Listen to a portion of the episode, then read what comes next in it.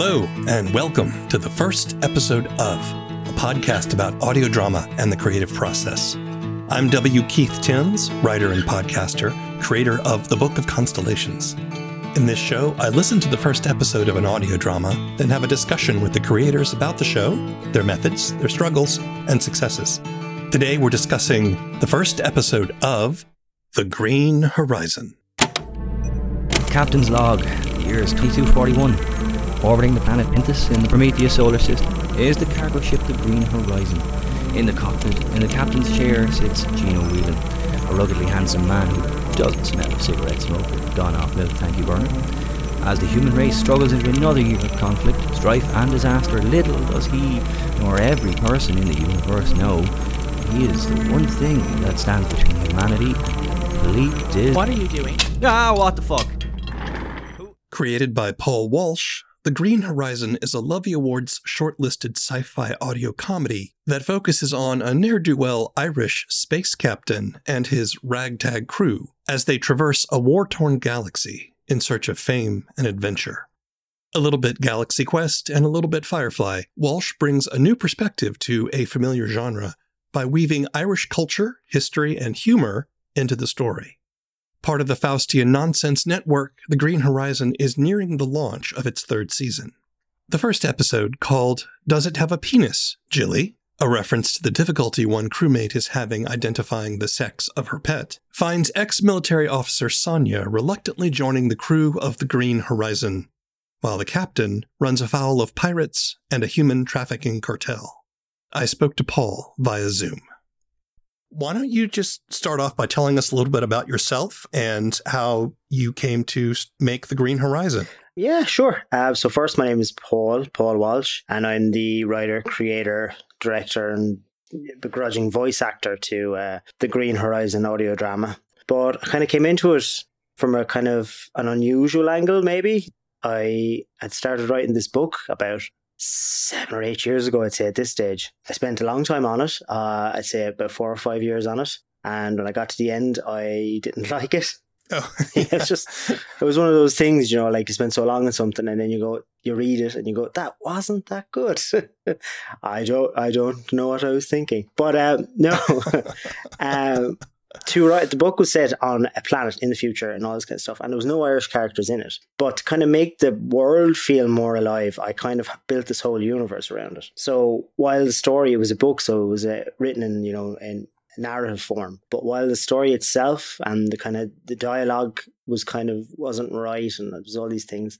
But my partner turned around to me and said, um, "That's Caoimhe. She plays Sonia in the show. She turned around to me and she said, "You have a really good universe. You should do something about with that." Like, and then she kind of she had brought up doing something with a podcast. She was saying that you could like do a podcast about the universe, and I was saying I, I don't think people would tune into that. Um, and then she said you should do an audio drama. I've been listening to audio dramas. I think you should do it. I think this could definitely be something that you could at least try, and that's kind of where it started. The whole thing about them being Irish was kind of born out of necessity. When we first, when me, and Caoimhe first started talking about the show, the first thing I said was, "Where am I going to get all the voice actors?" And at this point, I'd never dipped my toe into audio drama. I didn't know about the community. I didn't know how alive it is. I did like. I think going back then, if I'd known then what I'd know now, I could have done it. I could have done right. Something that wasn't about Irish people because there's just so many people out there willing to throw their hat in the ring, willing to take on an indie project, volunteer their voice. But back then, I didn't know anybody, but I had friends and I had family, and I said I could ask this person, I could ask this person, but I'm going to have to get them to do an Irish, uh, an American accent. They're going to have to do this accent. Um, and then it was Caoimhe who said, You should just do it as Irish people, Irish Mhm. people in space. And I said, That's ridiculous. There can't be an, there can't be a sci-fi show about Irish people in space. That's not done. And then she said, "You should do it. That's why you should do it. It's not done. It's something that no one has ever done, I suppose. And so why not be the first to do it?" And she was right, and I did. And that was three, two years ago, three years ago. I, I don't know. I've kind of lost track of time. Well, you know, I was thinking about this because you, you build the show as Irish people in space. And I was trying to think, has there ever been anything like that? And all I could come up with was like Miles O'Brien from Star Trek The Next Generation, you know? Yeah, And in that, his he, he has sort of an Irish cultural history, but it's not like I don't think he identifies as I guess he does Irish, but there's like, I don't know if Ireland exists in the Star Trek universe or, or anything like that. But in your world, there is a very clear, like, we are all Irish people. Actually, I think they actually say that in the first episode, which made me kind of wonder well, how did Ireland evolve in the timeline? And how did it turn out to be a cultural and national identity in the future? And I think that's really interesting. Does their Irish identity, is it, is it more than cultural? Is there some sort of political ideology that goes along with that as well?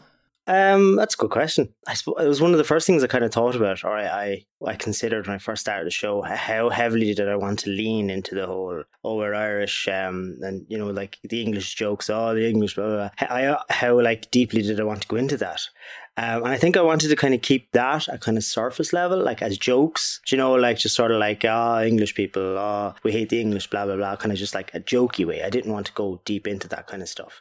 Right. And I think in this universe, there's, it's not delved into much in the first season about like what the history is with Ireland and stuff. But we kind of, I kind of delve into it a bit more going forward and I kind of I do plan on going uh, into it more in the future seasons that basically it, it kind of follows I, I got the inspiration kind of from Star Trek where their whole kind of like catalyst for them being, you know, this advanced human humanity becoming an advanced spacefaring race is they suffer nuclear apocalypse. And I kind of went the same route. But instead of them coming out of it and being better, they came out of it and were worse. Mm. And that's what this whole universe thing is about. So Ireland before that happened would have been kind of like following the same timeline as we're on now. And then after it happened, kind of most of the world was kind of brought under the one banner. So there is this national identity but um, I actually do have a character. I won't say who it is just for spoilers. A character in season three who does sort of talk about, you know, he's like he's Irish. He's speaking about Gino.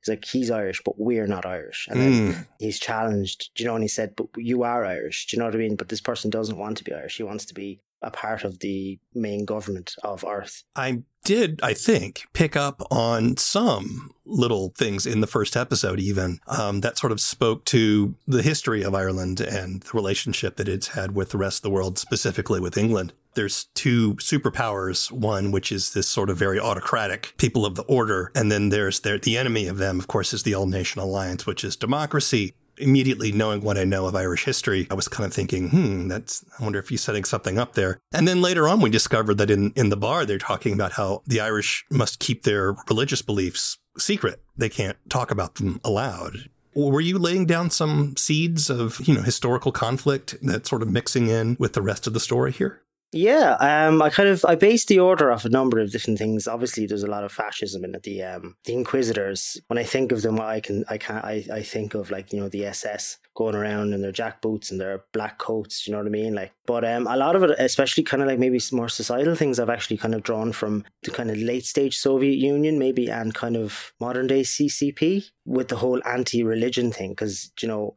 when I was trying to like devise this autocratic organization, I'd be like, I was thinking, you know, what don't they want? And the thing was, they don't want people to believe in something that's higher than they are. You also talk about racism against Irish people in the first episode. A couple of people use slurs. Again, it sounds to me like you're sort of still weaving in some of that political discourse in with your story. You know, is racism something that you wanted to talk about?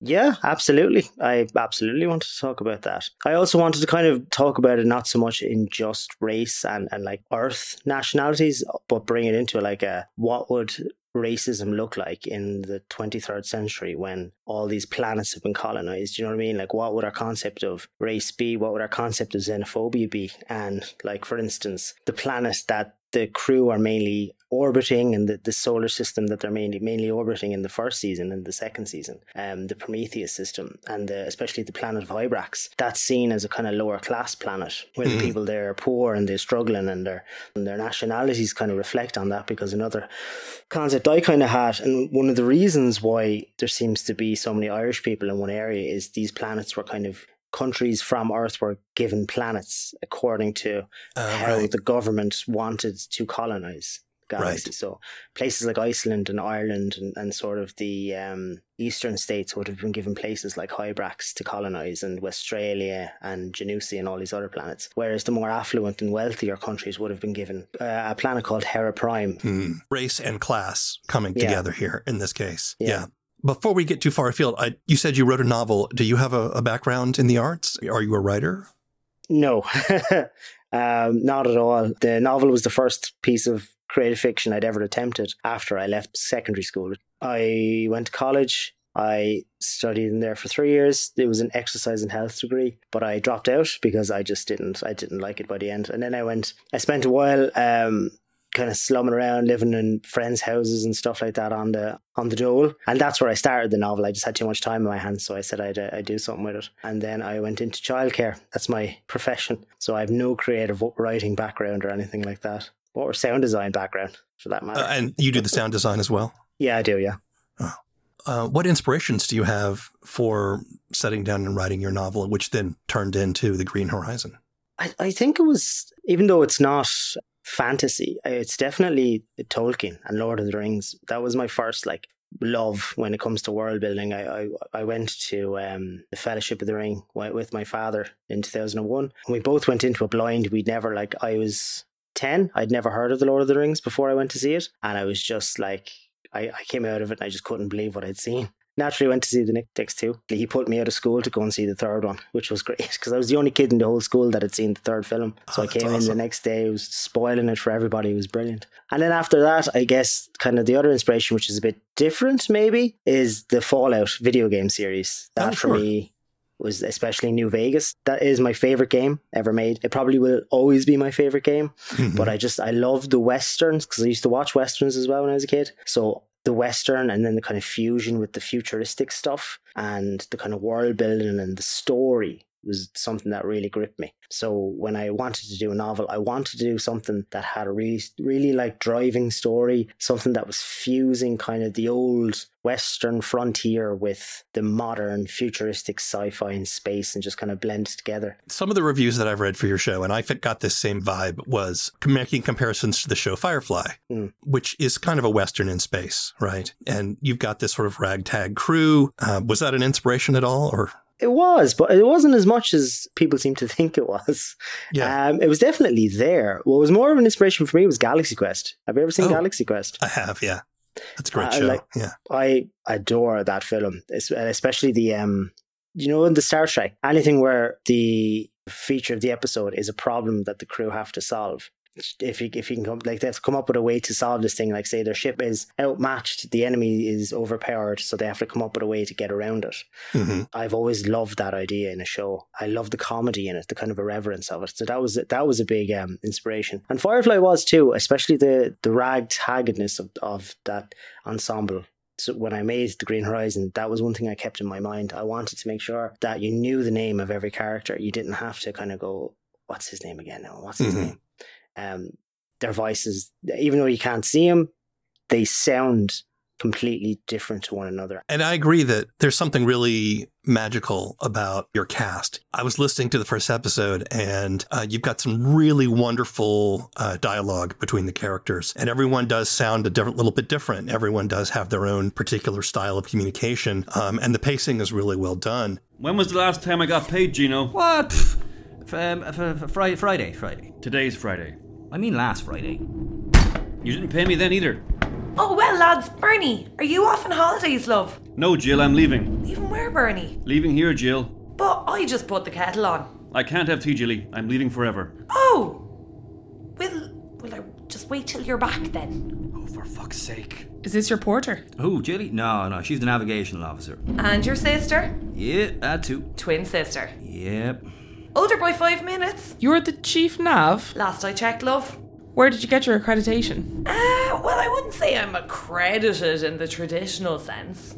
In what sense then are you? Well, I went to the induction day, but it wasn't for me. Sure, it's easy, like, go here, go there. Oh, mind, there's an asteroid over there, black hole over there. Jill is very good not only is it fun to listen to, but it also helps us establish relationships pretty quickly in the mind's eye. It's hard not to know that Jill is Jill when Jill speaks, you know? Yeah. Uh, and same thing for the other characters too. Did you spend a lot of time casting and working with your actors? It's another kind of like funny story now. Thinking back to it, but at the time, it's kind of a bit of a miracle that season one got done.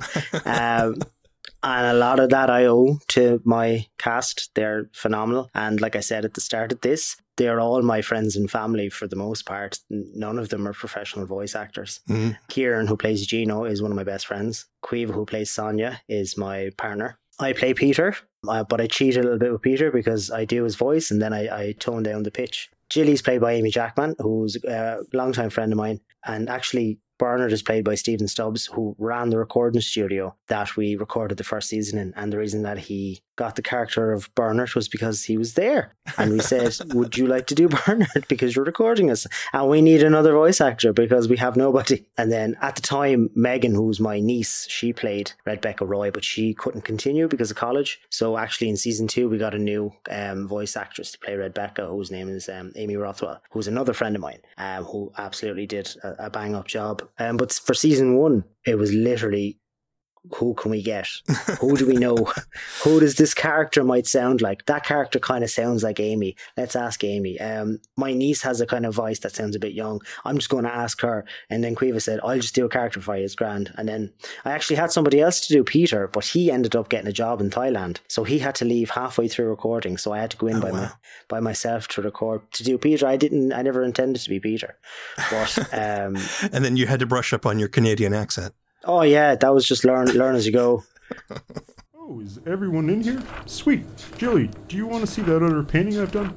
Sorry, but like, do you work here now? Uh, like, I'm the captain, and I feel like I should have some say in this. Oh, well, I just thought since Mortlock dropped me off on your ship. Yeah, that you could just stay here. Sorry, but we're a pretty close knit group here. Do you know I literally met you six hours ago? And I hate you. yeah, but we're all Irish. Now who's racist? You know what I mean? Yanks are shy crack, like. Actually, I'm Canadian. That's the same thing, innit?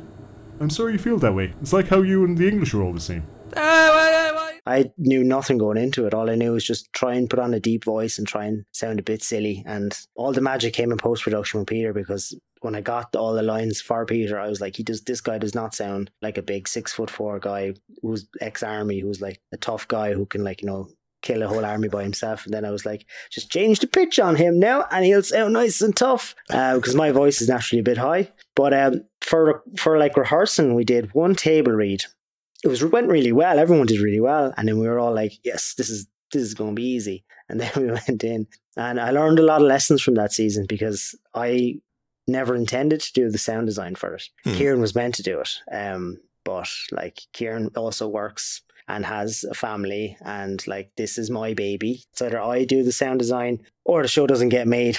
And miraculously, I was able to do it. I don't know how I managed to do it, but I did. And everyone did a really, really good job. And everyone was so facilitative to me because I think I start, I spent the first recording session in the fetal position because I just I didn't know how to direct. I didn't know how to give direction. I was just like, please, lads, you're going to have to do this for me. I don't know what I'm doing. I'm in over my head and I'm out of my depth. But I got done. Well, at the risk of causing you to face trauma again, tell me, what were you attempting to accomplish in this first episode, and how do you think you did? I'll be honest with you, the first episode wasn't meant to be the way it is. I originally wrote it and I finished it when Gino says I'm going to the pub. That was meant to be it. After hmm. after they foiled Mortlock and his evil schemes, the episode was meant to end. Peter also wasn't meant to be a character in the show. Um, there was only meant to be four. But after I wrote this weird security guy talking about art, I was kind of he'd be kind of funny to keep around. So I just sort of like tentatively kept this character around, and it ended up being Peter. I took out the script and I read it and I showed it to Caoimhe and Caoimhe said, That's good, but it's not long enough. You're gonna have to add an extra bit to it. So I did. Mm. And then I was like, sure, we'll just do the part where he goes to the bar and there's the big gunfight. And then I wrote the character of Rebecca. And again, she was like Peter, she wasn't meant to be a character. She was just meant to show up and kind of be the catalyst for the gunfight. I was just writing it and then th- that character came in and I said, you know, six is a is a nice even number. Why don't I just add this character to the bunch? And that ended up being Rebecca. But to go back to like what was the point of the show was to set it up really. I was trying to give the audience as much exposition as I can without overdoing it and just trying to kind of keep a story there and kind of show that they're the characters were kind of not criminals, but they weren't really on the good side of the law. I think you do a pretty good job of that, honestly, because there's not a lot of info dump, which is always something you ought to watch out for. Mm. You drop some hints like, okay, so we, we know that there's two rival powers and we know that the order is the bad guys. You know, you introduce the topic of human trafficking, um, which comes up several times uh, in the, in the first episode. You also introduce, as we've talked about, some of the Irish cultural things and some of the racism and the classism and that sort of thing that I think we're getting hints of something deeper that's coming. At the same time, by the way, though, you've really got some very funny dialogue here. You've got lots of great banter back and forth, which which kind of made me want to ask. I mean, did you think of this as an Irish humor show, or that this not only is it about Irish people, but you were writing it in a sort of Irish style? When I first made the show, I made it for people from my county, which is Waterford. hmm Um, and as the show's gotten bigger and expanded, and I, I'd have I have way more American listeners than I do um, Irish listeners. So I do take that into account in the later seasons to try and keep make make some of the comedy more universal. But definitely in the first season, I wanted to do a lot of jokes that revolved around being Irish, um, living in the country, just you know going about your daily life. A lot of the jokes are jokes I would have kind of said myself over the years, and kind of I kept that in the back of my head and going, "That's kind of funny." And as Caoimhe would point out, sometimes I just tend to kind of steal her jokes. um, uh, some jokes are, are things that have actually happened to me. Oh, yeah. Uh, yeah, uh, some things later on in the show that you'll hear, particular stories about people, are things that have actually happened that I have stolen because I'm a plagiarist. But uh, yeah, that um, the first season was definitely kind of a love letter to Waterford, um, to Ireland, but mainly to Waterford. Uh, Waterford is the oldest city in the country, Hmm. um, and a lot of us will begrudgingly say the best, but uh, we're kind of underrepresented in our country. Dublin's kind of the um, poster boy, and then everybody loves Cork and Limerick. But Sure. everyone forgets about little Waterford. So I was like, I'm going to make this show about Waterford people, and we're going to make sure you all know we're from Waterford.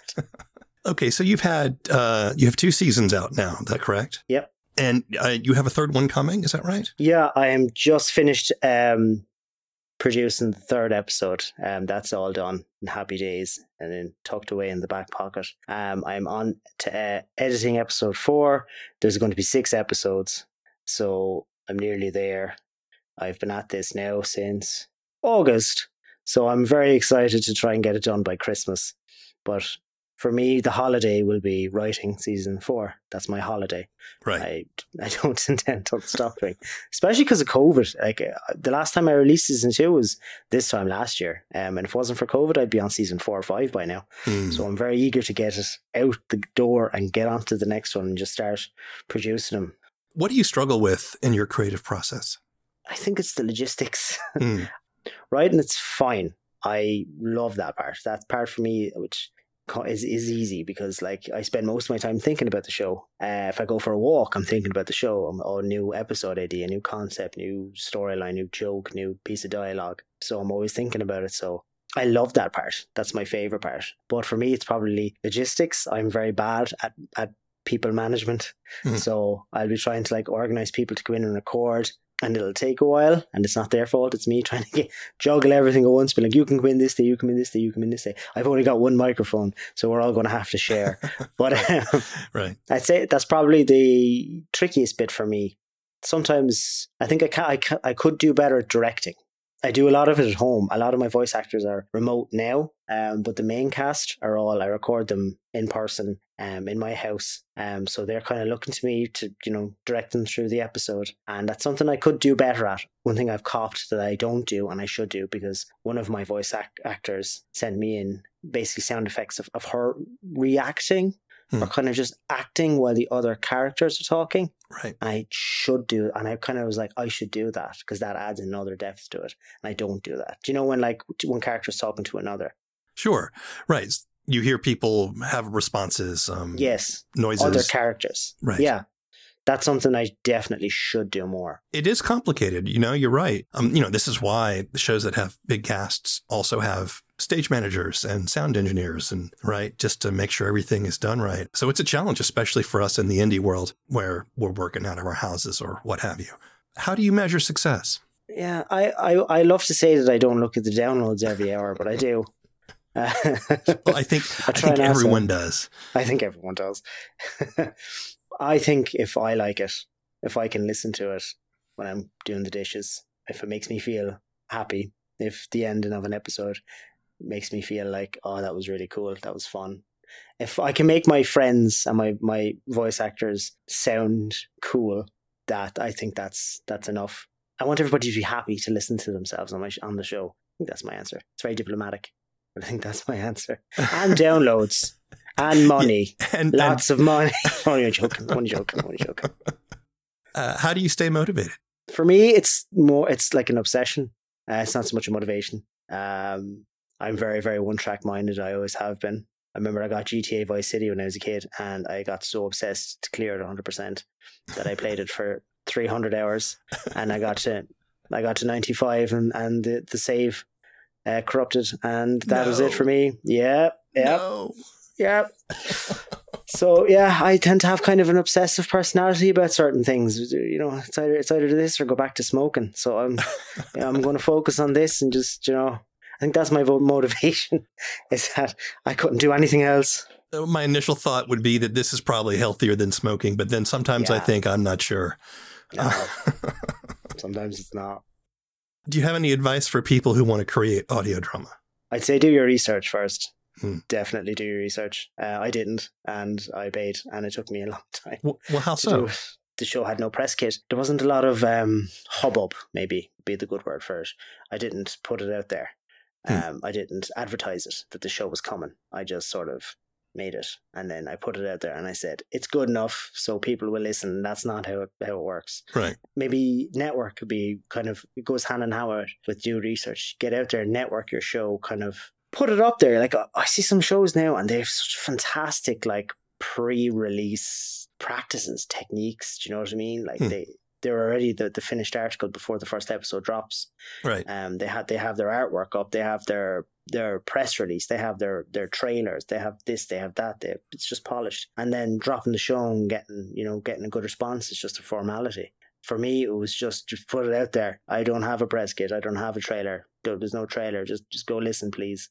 Please listen to it. Um, and then if it wasn't for the fact that the show picked up on its own, like I, and I decided to just kind of go online and then you know I found the community. That might be the other thing. Maybe is to, is to just be aware that there's a community of people out there that are willing to help you. The audio drama community is is wonderful. They're full of just such amazing people. Yeah, I agree. I did do a little pre launch stuff for my own show for Book of Constellations, but it was only a couple of weeks. And I agree with you. I think I should have been doing more because it was hard for to be a newcomer in a community. I think I'm lucky that the audio drama community is as welcoming as it is. And I got some support pretty quick. What's next for you? I'm not sure. I I'm going to continue going with the show uh, until I feel like it's kind of come to its natural conclusion. I definitely don't want to stop after the Green Horizon. I definitely want to keep going in this universe. But I definitely think whatever I do, I want to continue using Irish people or keeping Irish people involved in it. Who? What? Who are you? My name is Sonia Halley. I'm applying for the role of first officer for your ship. Oh, yeah. Okay, fair enough. Do you want it? W- what? The job. Go on. Don't you want to see my credentials? Nah, you're grand. But don't you need to interview anyone else? there is no one else. What about the other applicants? Ah, they were all shit. Do you want the job or not, love? I'm a busy man. Busy talking into that thing. Hey, now, that's my memoirs. What if the ship blew me to bits? That recording is all that will be left. You threw it and it smashed. I doubt it would survive an antimatter explosion. Fuck, you know your stuff. You're hired. I haven't. Wait, wait, wait. How did you get on board my ship? I am in orbit. Your engineer brought me up from Hybrax in your scuttlebug. Burner brought you. He never told me he was heading into Hybrax. I would have asked him to grab me a bag of crush while he was local. Ah, yes, your engineer mentioned you were a Corsaline addict. In fact, he's listed it as one of the reasons that he was resigning. Now, I wouldn't say addict. What do you mean resigning? He said he was leaving, although I can't imagine why. This place is wonderful. There's action and adventure in the Green Horizon, and exploration of deeper themes of class and race. But Walsh weaves witty banter and humor into the troubles this found family faces, so we know that they'll take on these challenges with heart. The Green Horizon is available on most major podcast platforms. The first episode of is written and produced by W. Keith Timms. All opinions expressed in this show belong to the people who expressed them, and not necessarily to anyone else. The theme song is Mockingbird by David Mumford. The show's webpage is thefirstepisodeof.com. If you're an audio drama creator and would like to be on the show, send an email to thefirstepisodeof at gmail.com. If you like down to earth sci fi audio drama, check out my show, The Book of Constellations, wherever you get your podcasts. Keep telling stories. It's the only way we're going to get out of this mess. Until next time.